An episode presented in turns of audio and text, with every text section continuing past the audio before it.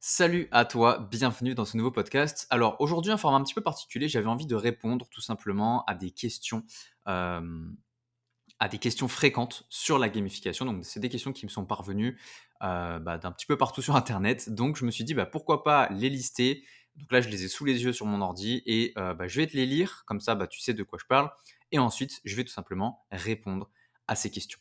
Donc avant de commencer, je t'invite évidemment à t'abonner au podcast et je te mettrai tous les liens dans la description si évidemment tu veux aller plus loin avec moi dans le monde de la gamification. Donc c'est parti, on va commencer par la première question euh, qui est très très simple mais euh, néanmoins quand même euh, super importante, c'est tout simplement peux-tu expliquer en quoi consiste la gamification et pourquoi elle est importante dans divers domaines?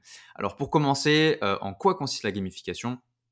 La gamification, en fait, c'est tout simplement l'art d'utiliser des leviers psychologiques du jeu pour créer de l'engagement chez des personnes qui veulent simplement, dont, tu veux créer un comportement. Donc, par exemple, euh, si je fais un concours sur Instagram et que je te fais gagner des trucs, euh, bah, tout simplement, je vais solliciter en fait des leviers psychologiques pour que tu puisses euh, faire ce que j'ai envie que tu fasses, à savoir bah, acheter mon produit, me rendre viral, etc. etc. Donc c'est du marketing. Pour le marketing, en tout cas, la gamification, c'est ça. C'est utiliser des leviers d'engagement pour créer des comportements. Donc voilà pour ça. Et pourquoi est-ce qu'elle est importante dans divers domaines? Bah Parce qu'en fait, elle fait des changements dans divers domaines. La gamification, elle crée des changements monstrueux dans plein, plein, plein de domaines. Donc je vais donner quelques exemples très simples. Euh, bah, déjà le marketing, tout simplement, pour les, personnes qui m'écoutent, généralement, je pense c'est des entrepreneurs. Bah, du coup, il y a ce côté marketing où tu vas créer de l'engagement chez une personne pour qu'elle achète tes produits, euh, ou pour qu'elle reste plus longtemps, ou pour qu'elle parle de toi, ou pour qu'elle te crée des témoignages clients, peu importe, mais du coup, tu vas augmenter son niveau d'engagement vis-à-vis de ton entreprise. Et à côté, bah, dans plein d'autres domaines, en fait, par exemple dans la science, alors j'ai plus le nom, euh, mais ils avaient carrément fait un, jeu, donc de la gamification, un jeu vidéo pour euh, trouver des molécules euh, qui permettait de guérir, je crois que c'était des cancers, je ne sais plus exactement ce que c'était, mais en gros, ils ont fait avancer la recherche euh, contre un, je crois que c'était le sida. Soit le sida, soit un cancer, je ne sais plus. Euh, mais en gros, ils ont utilisé un jeu pour faire avancer la science. À côté, on pourrait aussi le faire pour améliorer l'engagement citoyen. Si on parle par exemple de politique, il y a un gars aux États-Unis, alors malheureusement ça n'a pas marché et ça fait chier parce que c'était trop cool. Il y a un gars qui avait pondu une idée trop bien qui était de gamifier les radars sur l'autoroute. Donc en fait, t'arrivais, euh, imagine, tu as une portion d'autoroute, tu arrives à balle, euh, bah, tu te fais flasher, tu as les boules. Euh, par contre, le mec, il est arrivé avec son idée de gamification, il s'est dit, et si au lieu de punir les gens parce qu'ils roulent trop vite, on les récompensait parce qu'ils roulent bien sur la route? Et donc, qu'est-ce qui s'est passé? Eh ben, tout simplement, il s'est dit, ce qu'on va faire, c'est qu'on va monter une loterie. Et donc, à chaque fois qu'une personne roule correctement, donc elle est flashée normalement euh, elle est flashée à une vitesse normale. Euh, le radar va en fait prendre la plaque d'immatriculation du véhicule flashé. Et ce qui va se passer, c'est que euh, en lien avec la plaque, bah, la personne elle va avoir l'adresse en fait du propriétaire du véhicule et elle va lui envoyer un, bon de participation à une tombola par exemple. Et moi je trouve ça vraiment trop bien parce que du coup tu peux carrément imaginer que tu prends plaisir à être flashé sur l'autoroute et que être flashé sur l'autoroute, ça veut dire que tu vas peut-être avoir une récompense d'une tombola parce que tu as bien suivi les règles qu'on t'a données, tu vois. Ça, c'est de la gamification appliquée, par exemple, sur la route. Et tu peux absolument tout, tout, tout gamifier. La politique, les jeux, parce que oui, même un jeu, ça peut se gamifier. le marketing, l'engagement citoyen, euh, vraiment tout ce que tu veux, la science, l'apprentissage, le, les langues, l'enseignement, euh, l'éducation, tout, tout, tout, est gamifiable en fait. C'est ça qui est assez ouf, c'est que tu peux vraiment mettre du jeu absolument partout. Donc pour moi, c'est pour ça que c'est super, super, super important. J'arrive à la deuxième question.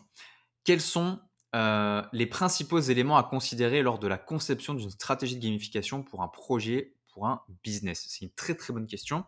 Alors la réponse, elle est très simple en fait. Euh, les éléments à considérer, déjà, le premier élément à considérer quand tu veux mettre de la gamification, c'est la typologie des joueurs à qui tu t'adresses. En gros, c'est un petit peu, pour ceux qui sont dans le marketing, c'est un peu l'avatar client. Mais il y a aussi l'avatar joueur. C'est-à-dire qu'il y a plusieurs typologies de joueurs, il y a plein de, joueurs différents. Euh, donc, tu as les tueurs, les accomplisseurs, les socialisateurs et les explorateurs. Chacun va avoir sa manière de jouer. Et donc, l'idée, c'est de se dire, euh, bah, à qui je m'adresse? Parce que selon à qui je m'adresse, je ne vais pas parler de la même manière. Exemple très simple, euh, tu prends un tueur. Le tueur, euh, Le tueur, c'est quelqu'un qui va aimer la performance, qui va aimer se dépasser, qui va aimer tout niquer, etc. Euh, bah, tu vas pas lui parler de la même manière qu'un explorateur qui, lui, aime bien rêvasser, se perdre, tester des choses, expérimenter et enlever un petit peu les enjeux. Et en fait, quand tu sais à quelle typologie de joueur tu vas parler, bah déjà ta communication, elle va être beaucoup plus pertinente parce que tu parles de la bonne manière, avec le bon vocabulaire, avec les bons mots et les bonnes tournures de phrases. Ça, c'est le premier élément. C'est à quel joueur est-ce que je m'adresse Ensuite, deuxième, euh, deuxième élément qui est super important à considérer, c'est tout simplement le cadre en fait. C'est le cadre de la dynamique de gamification que tu vas mettre en place. Donc, quel est l'objectif de ta stratégie de gamification? Euh, Quelles sont les règles? Quelle est la récompense? Comment est-ce que ça fonctionne? Quand est-ce que ça commence? Quand est-ce que ça termine? Etc. etc. C'est vraiment tout le cadre autour de ton système de gamification. Et ensuite, il faudrait rajouter, je sais pas moi, un troisième élément à considérer quand tu conçois une stratégie, c'est vraiment l'objectif. En fait, ça, fait partie un petit peu du cadre, mais c'est vraiment quel est l'objectif de ta stratégie de gamification. Il y a beaucoup d'entrepreneurs qui font cette erreur de se dire, tiens, je vais mettre du jeu, mais tu sais pas pourquoi en fait. Mais une bonne gamification, en fait, il y a euh, une intention derrière. Par exemple, je vais mettre de la gamification dans mon offre pour améliorer l'expérience client, augmenter l'engagement, euh, augmenter les ventes, créer des ventes additionnelles, etc. etc., etc. Donc l'idée, c'est vraiment de te dire quel est l'objectif derrière la stratégie de gamification, parce qu'une stratégie de gamification bien faite, elle a une target en fait. C'est super important.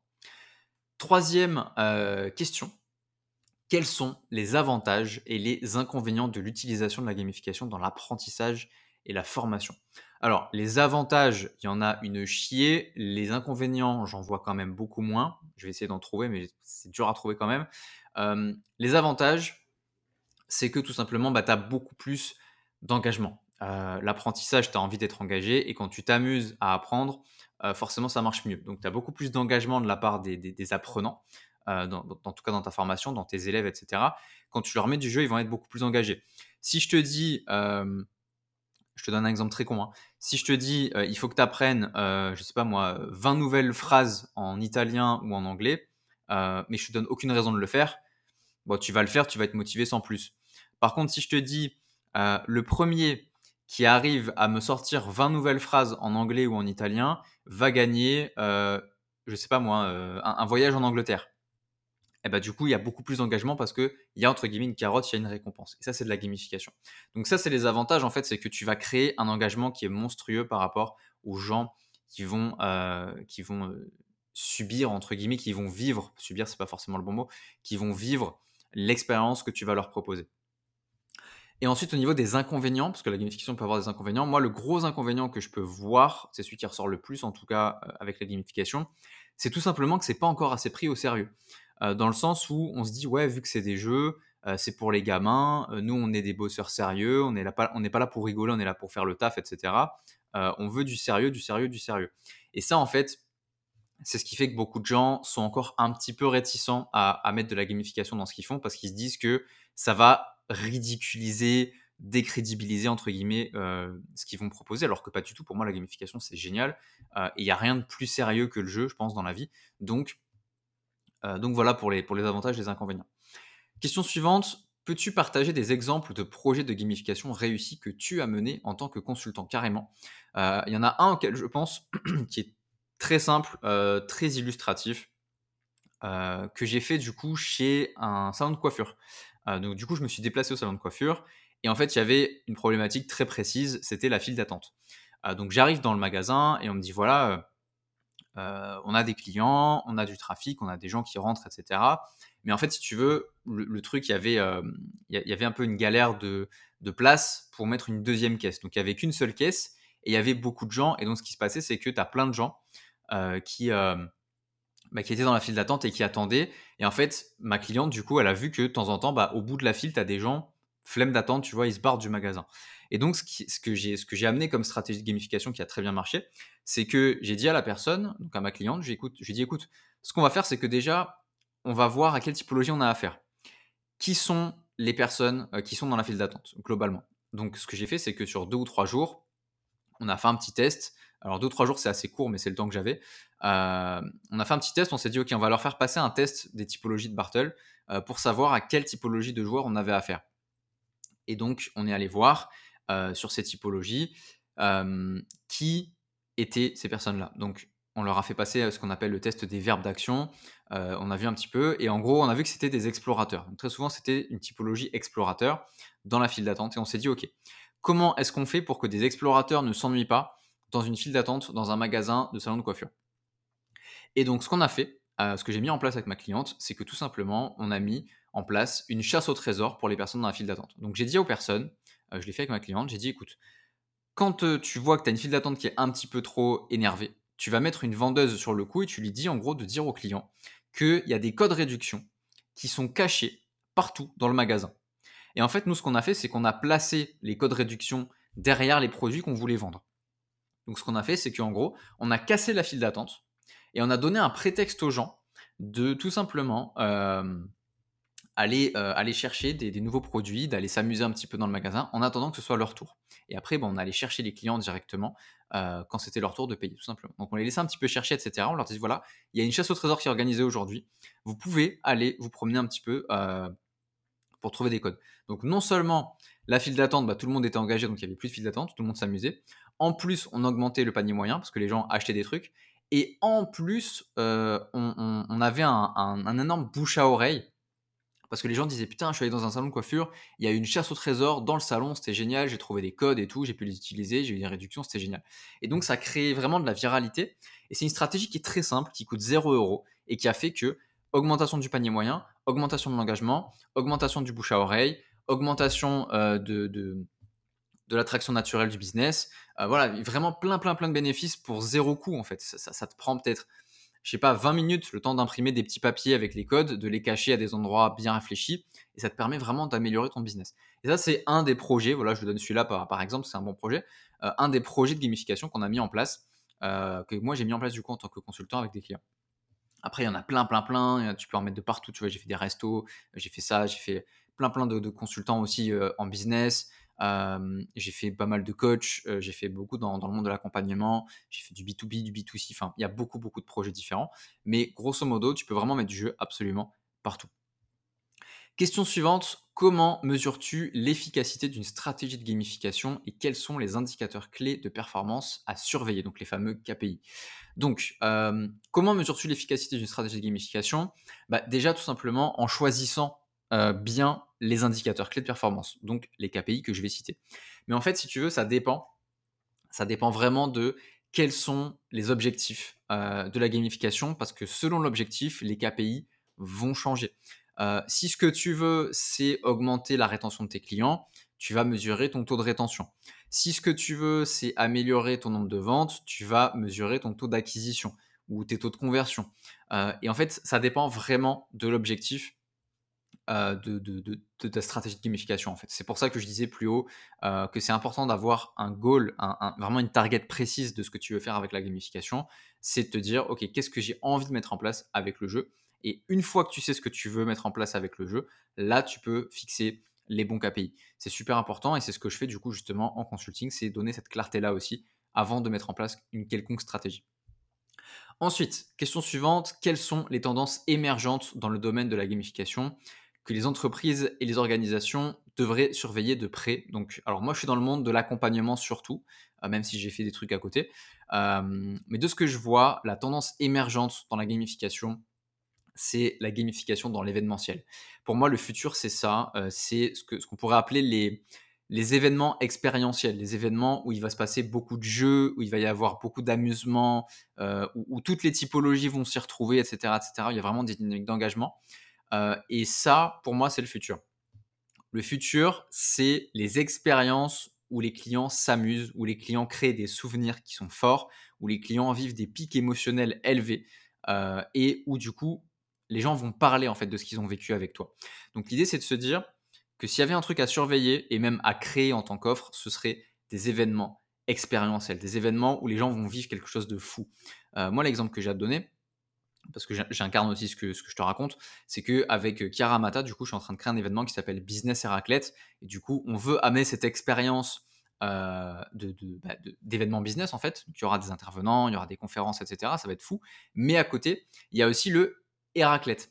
Et l'idée, c'est de se dire bah, que tu, tu, vas avoir le côté business et le côté expérience raclette. Parce que la raclette, à quoi tu penses quand je te dis raclette, à part le mal de bite que tu as après, tu vas penser à la convivialité, à la chaleur, au partage, aux rigolades, euh, voilà, tu vois, une belle soirée entre potes, etc. Et en fait, on a fait ce mix entre le sérieux du business et le pas sérieux du jeu qui est encore plus sérieux finalement. Donc, donc voilà, pour moi, la tendance émergente, pour répondre à ta question, c'est vraiment cette idée de d'événement expérientiel. Question suivante, comment gères-tu la rétention et l'engagement des utilisateurs à long terme dans les systèmes de gamification? Alors, il y a plein de moyens et ça dépend vraiment des business que, tu vas, que, tu vas, que tu vas avoir. Hein.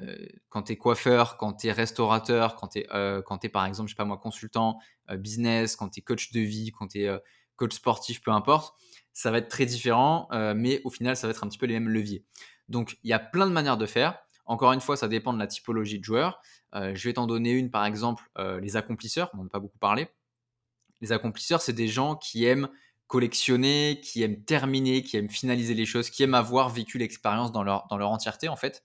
Donc, par exemple, moi, si je veux, euh, si je veux augmenter la rétention et l'engagement de gens qui ont une typologie plutôt accomplisseur, je vais créer des collections.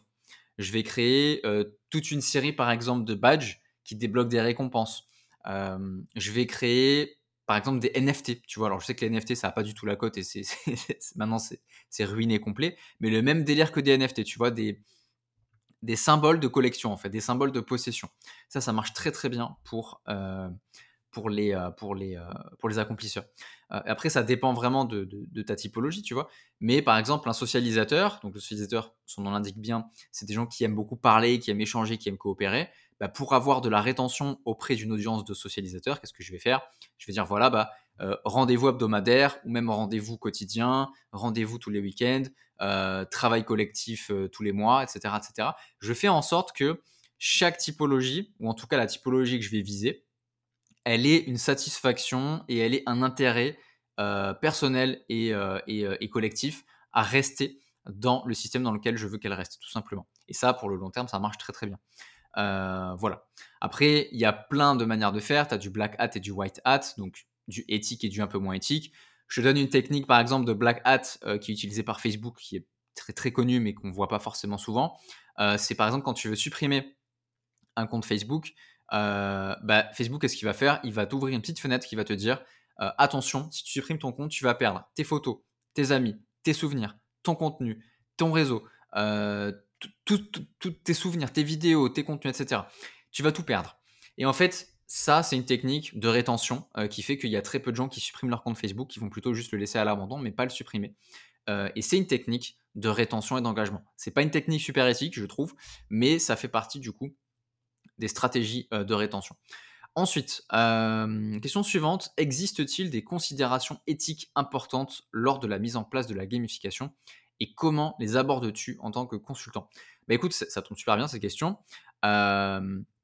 évidemment qu'il y a des considérations éthiques importantes en gamification et en fait, c'est un peu les mêmes que celles du marketing, c'est-à-dire qu'il y a une question d'intentionnalité, il y a une question de transparence et il y a une question aussi de sur quel levier on joue.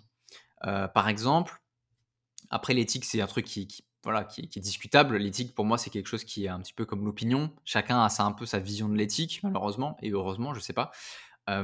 et, pour reprendre l'exemple de Facebook, pour moi, c'est pas éthique parce que tu vas jouer sur des leviers où je te fais peur, où je te montre ce que tu vas perdre. Donc, je vais jouer sur l'aversion à la perte, hein, littéralement.